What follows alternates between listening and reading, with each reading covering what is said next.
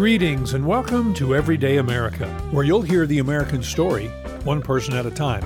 I'm Gregory King, your host, and my goal is to inform, entertain, and inspire by sharing the stories of everyday Americans with you. In fact, each of you are potential guests. More on that later. Everyday America is offered free to all that would like to listen in, but if you'd like to support me, go to my Patreon page and check out my goals and rewards. That's patreon.com slash everydayamerica. And special thanks to my music director, Steve Hall, who writes and performs all my music. He's a great studio musician, teaches guitar virtually all across the country, and can be reached at stevehallmusic at outlook.com. I met today's American through my sister, who is her friend and works for her as one of her go to girls. Michelle Borquez was born and raised in Santa Monica, California. She took her desire to help people and turned it into a thriving business. Here, she talks about overcoming fear, discovering her love of helping others, and what it means to be a go to girl. Michelle, thank you for spending some time with me today on Everyday America. Sure, no problem.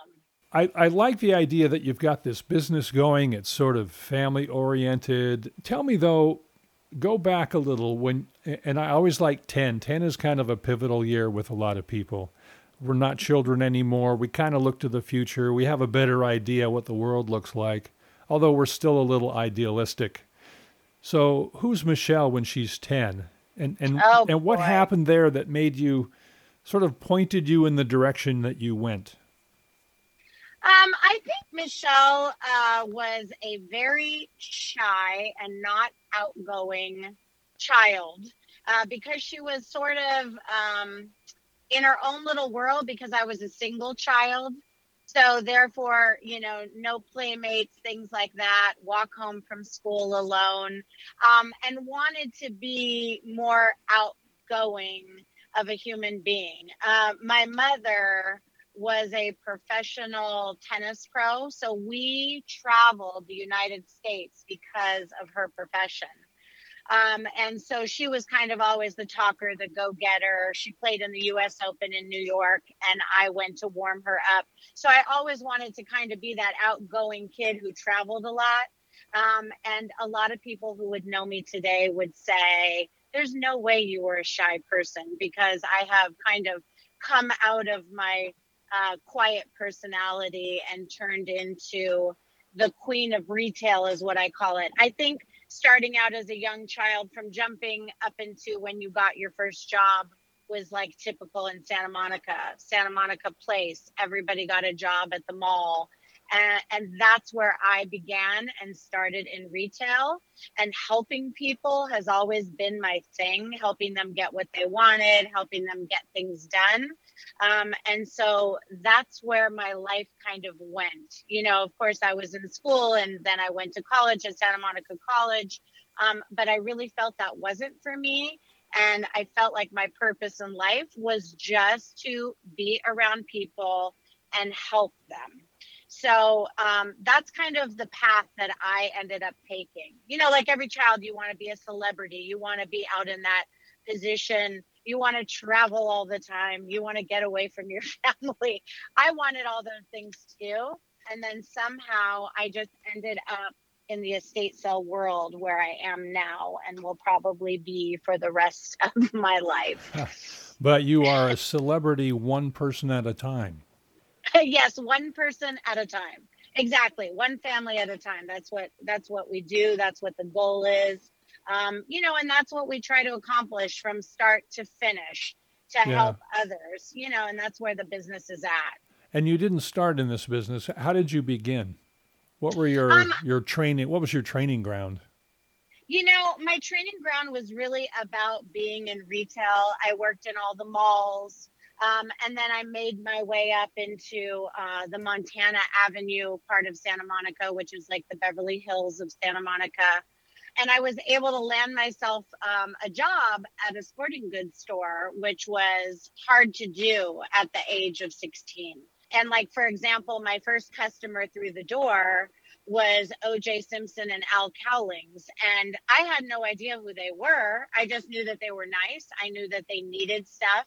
And I was able to pull it off the shelf, and get them to buy everything that I told them to, and they did. And so I was just in love with that the feeling of helping people find what they needed. So I, I did that for many years. Um, and then, you know, to high school, to college. And then I was working for an entertainment company in Los Angeles called On the House, where we would fill empty seats of live theater and live concerts in just a couple hours before a performance would take place. And it was my job to call every producer of every live theater in Los Angeles to convince them to give us free tickets so we could fill the seats if they hadn't sold out a performance. So that's when I started coming out of my shell because it takes a lot of guts to call somebody and say, hey, how about you give us 40 free tickets and we'll fill the seats? And I did that for four or five years and I loved it, you know, going to live theater, helping these producers to fill the seats um, because these performers were not wanting to perform to an empty theater, which is understandable. Of course, of course. What was your uh, What was your process for coming out of your shell? I think we've all been there. You know, you get out of college and you're a little idealistic, and then you hit the real world. What was that process for you to become what you knew you needed to be, in spite of maybe your fear or lack of confidence?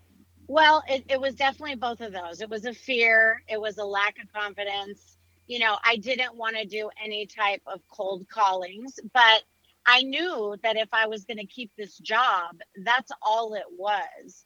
So I had to stop shaking and pick up the phone and make these phone calls. I had to sell um, what we wanted to do for the producers.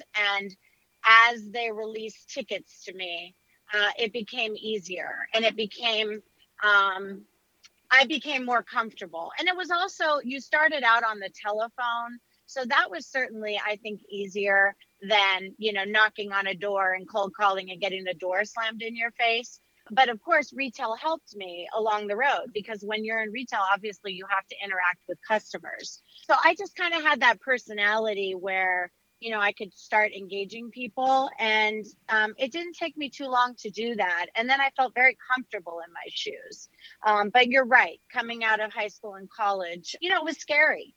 Um, but it helped me to where I am today because I have no fear in talking to people. I have no fear in telling them what they have to do in order to get what they need done, you know, to help yeah. them with their lives, really, basically. Yeah. I, well, keeping a job is is good incentive for you yes. know breaking through that that little wall of lack of confidence, but but then actually succeeding. So as you as you begin this, you're maybe you lack confidence, but at some point they start sending you tickets. You start being successful, and then you you probably developed a style something that worked for you and you began working that. Right, I did. And it, you know, it was kind of like I, I, feel like I have a very warm phone personality. And and the other difference is too that I really, you know, mean what I say and I'm really there to help people. So my job became my job became much easier. You know, and I did that for several years with a wonderful boss who created that company and put me in charge of it. And I'm still friends with her today. And um, she still lives in Santa Monica. She doesn't have that company anymore because she retired and closed it down. But yeah, I hmm. just, I don't know. I'm comfy now. Tell me about the process. Uh, it's on your website about how your clients began aging and you sort of transitioned. Tell me, uh, tell me about that process. And, and when did. the when the light went on and you went, oh, you know what? yes, this is true. I um I left Santa Monica to raise my children and I found this little town called Tehachapi, California. So I didn't work um, for several years and my kids were growing and I felt a little lonely and I felt like I wanted to be back in the action is what I would call it. So I ended up actually going back to Santa Monica to touch base with my old boss um, and ask her if she had any ideas of what I could do. And she started to tell me, hey, I've got friends that are starting to age. Some are actually going into assisted living. none of their children are nearby. Maybe you could help them to accomplish what they needed to do in order to move out of their homes, their condos, their apartments in Santa Monica, and get them so that they could be in assisted living without problems. So, of course, I basically just morphed myself into a personal assistant. And from that personal assistant, in order to get them into the old folk homes or to get them moved closer to their family, well, they had to start selling off all their personal items. They had to get, you know, all their telephone numbers shut down and their cable boxes picked up. And that's often really hard for somebody who's in their 80s and they have no family, they have no help around. And so I just went in and just got started and got everything done for them. And what happened was my boss, um, from back in the day of the entertainment company, she started calling around to all her friends. She wanted me to become busier. And what she did was she said, Michelle is my go to girl anything you need done, she will get it done for you. And that is where the light went off because I decided I was at that point in my life only going to hire women to be around me and to help me to to accomplish goals for other people. So I decided to call the business Go To Girls with a Z. And then it started with just me and then I hired one person and then another and it and then it morphed into this estate sale company we got away from you know helping people clean their house and helping you know get the cable boxes picked up and it just went into absolute estate sales so once we got that person moved and packed up with just the things they wanted to keep then we go into the houses and we'd sell everything off um, you know, and get the house cleaned out so that then the realtors could come in and do their job after we were finished. So that's hmm. really how it all began. Yeah. And your slogan yeah. says, never underestimate the power, the power of a woman. That's correct. and I have learned in my lifetime to never do that. That's a good thing. never under, yeah. Now you said hire only women. Now, what is it like what was it like for you to start a business as a woman? Did you run into any roadblocks? You know, we keep hearing about roadblocks, the male dominated world. What was it like for you?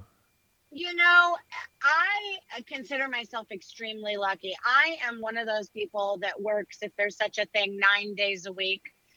And I wasn't going to let anything stop me. I just wanted to stay in my own lane.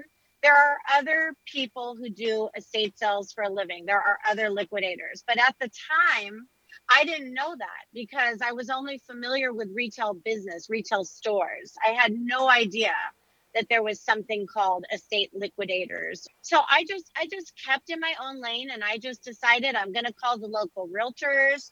I'm going to start doing my cold calling again, which at this point I was comfortable with, and letting them know you need to get your clients out of the house. They're slow, they don't have help, they're waiting on family we will come in and get the process rolling for you. And before I knew it, I started getting calls from real estate agents all over in my local town. Hey, can you help me with this client? So I didn't really have any roadblocks. I'm just really lucky that I didn't. There was nobody saying, "Hey, you can't do that," or mm-hmm. "Hey, there's a there's a guy over here that owns a company and we're not using you." I just made my company be a company that I would want to use. I wanted to make sure we were honest. I wanted to make sure we were professional and we were helpful. I mean, if we went into a home and there was an older person and they had no family and they didn't have a lot of food in their refrigerator, one of us ladies would go out and make sure that their refrigerator would get filled up. I mean, it was just this whole process, you know, 1 through 30, we would get it done. And, you know, all my leaders were really good at it. I could only hire people i started off with only people that i knew people that i could trust um, and then obviously as life and the business got bigger we we met people along the way and we were able to hire them of course i have gentlemen now working for me as well for moving you know furniture and things like that that i don't want to put on the ladies as a hassle mm-hmm. So so um, yeah, but it's been it's been really great. We just keep going. yeah. Well, there's also a line on there that you you're helping people not just selling their stuff. It all seems to come back to that for you of assisting and helping people. There's you know there's one side to this that's very uh, commercial. There's there's stuff it has value and you're going to sell it, but you're selling it to enhance someone's later life. Is, Absolutely. Is there a, mm-hmm. a, a, story or someone that you recall that you really were able to help out? Is there anyone that comes to mind? There's a family that comes to mind um, that I was helping out who, you know, their their parents had passed away. They all the children were out of state, but they had all flown in to take out uh, their little precious items that reminded them of their father um, they couldn't take a lot with them because they were all flying back on planes and they they really didn't have a lot of money. So what they were doing was they were really counting on our company to try and figure out how we could make the most possible money for them. You know, and typical estate sales can be they, they range so much. They can be anywhere from a four thousand dollar sale for a teeny tiny apartment, or they could be a hundred thousand dollar sale, depending upon you know what what you have in your home. And I think a lot of people don't really know all the time what they have in their home. There's not going to be massive treasures every time we go in, but there's a lot of little things that people will throw out or donate or give away to the neighbors before we get there. So we really try and go in and help them. Um, and this family needed money. They needed to be able to pay off the amount of money owed at the property and they had a brother who was back from the military who needed a place to live and they were hoping that somehow they would be able to pay off the house not with the estate sale but all coming together and be able to allow their brother to come back and live in their family home. And what ended up happening for us we were really lucky. We did a lot of research. We did have to call in some experts to double check what we had but we were able to find a very expensive lamp um, that we sent off to auction, as well as a very expensive original painting that we sent off to auction for the family. And we found a Dirk van Erp lamp, which is a very famous designer. And that lamp ended up selling for $45,000 at auction. And that was a fabulous treat for the wow. family. So we really felt like we helped them because otherwise if you don't know what you have you should always call somebody in to try and help you because you know they could have sold that lamp for 30 bucks at a yard sale you yeah. know maybe maybe and you'd read about bucks. it in the paper about the guy that found out what it really was and made the 40 grand I, of course, and that's yeah. so hurtful. So yeah, so that's part of our our process of when we go into people's homes. We just we try and go in and look for anything we think is really special or really old to just help them out as much as possible. And of course, that's just a once in a lifetime story. Probably won't happen to us again. We hope it will for the family, but you just never know. And I think that's the fun part of this business. Yeah. A lot of people love to work for me because you know, I'm not sitting at a computer every day. I'm not going to the same office and the same environment every day. Every single day, we're in a different home and we're meeting a different family and helping everybody with a different situation. You know, it could be the richest of the rich that want to donate everything to um, their local thrift store, or it could be somebody who's extremely poor and has no idea what they have in the house, and they are super lucky to have us come in and, and just be able to help them. You know, we feel like we're the lucky ones, actually. Yeah, well, it sounds like you're creating peace of mind for them. Um, yes. You know, a business obviously has to operate, and and it sounds like you're doing that quite well as well. Yes, um, we love it. what's what's the future? Are you do you just continue, or do you have any uh, additional plans, or? Well, you know, I have for quite a while wanted to um, increase the size of the business, have different, almost like a franchise. And I could do it. I could technically do it because we're servicing about five different cities, four different counties But you know, I really feel in the franchise business, the ownership, the main person who starts it and wants to help people, it kind of fades away because you know you have to find that exact person who's just like you in order to have the same attitude the same wanting to help. Um, and and i always say it's not about the money. It is completely about helping the people. So i think what we're doing now is we're in a place where we have expanded out into about the 80 to 100 mile range of where we want to be and I have enough people now that we can service a couple cities at the same time. And I'm really happy with that. Just two years ago, we were able to purchase a house in the downtown area of Tehachapi and open our antique boutique there. And then just during the COVID, we decided to open another retail store right down the street uh, through my daughter because she's into the mid-century modern. So we're growing as far as retail. Plus, my mother, since it's such a family affair, has another retail store right down the street. So we kind of all live together, work together, and we're really happy in this environment of you know going out and picking and buying and selling and helping people um, it's kind of like a it's a really big family affair mm. like we never stop yeah, you know, I, I, I talk to a lot of people, and I, I think everybody wants to do something meaningful with their life. You know, we all mm-hmm. obviously we all need money. We have to pay the bills and do all that, and so there's always Correct. the business thing. Some people go a little overboard with that, and it becomes an all-consuming thing. But I think everybody yes. at some point wants to, you know, quote unquote, give back or help others. And it sounds like you've found a way to kind of roll all that together into a into yeah. a business that uh, you probably go home at night and are very happy with uh, you know the outcome of things. Yes, I'm very happy with the outcome of my days, and it is completely true. You know, and a lot of people won't feel that um, completion. I think is what I call it in your life until you really are working at a job where you feel very comfortable, very happy, and that you're accomplishing a lot. And I feel that at the end of each day at the end of each day, I know that we have helped somebody. I know that we've made an impact on another family's life with our crew to make it easier on them because it's all about, you know, the transition is hard enough when you're an older person and you're moving out of your home and giving it all up. And especially when you have to go into assisted living, you're not in control really anymore.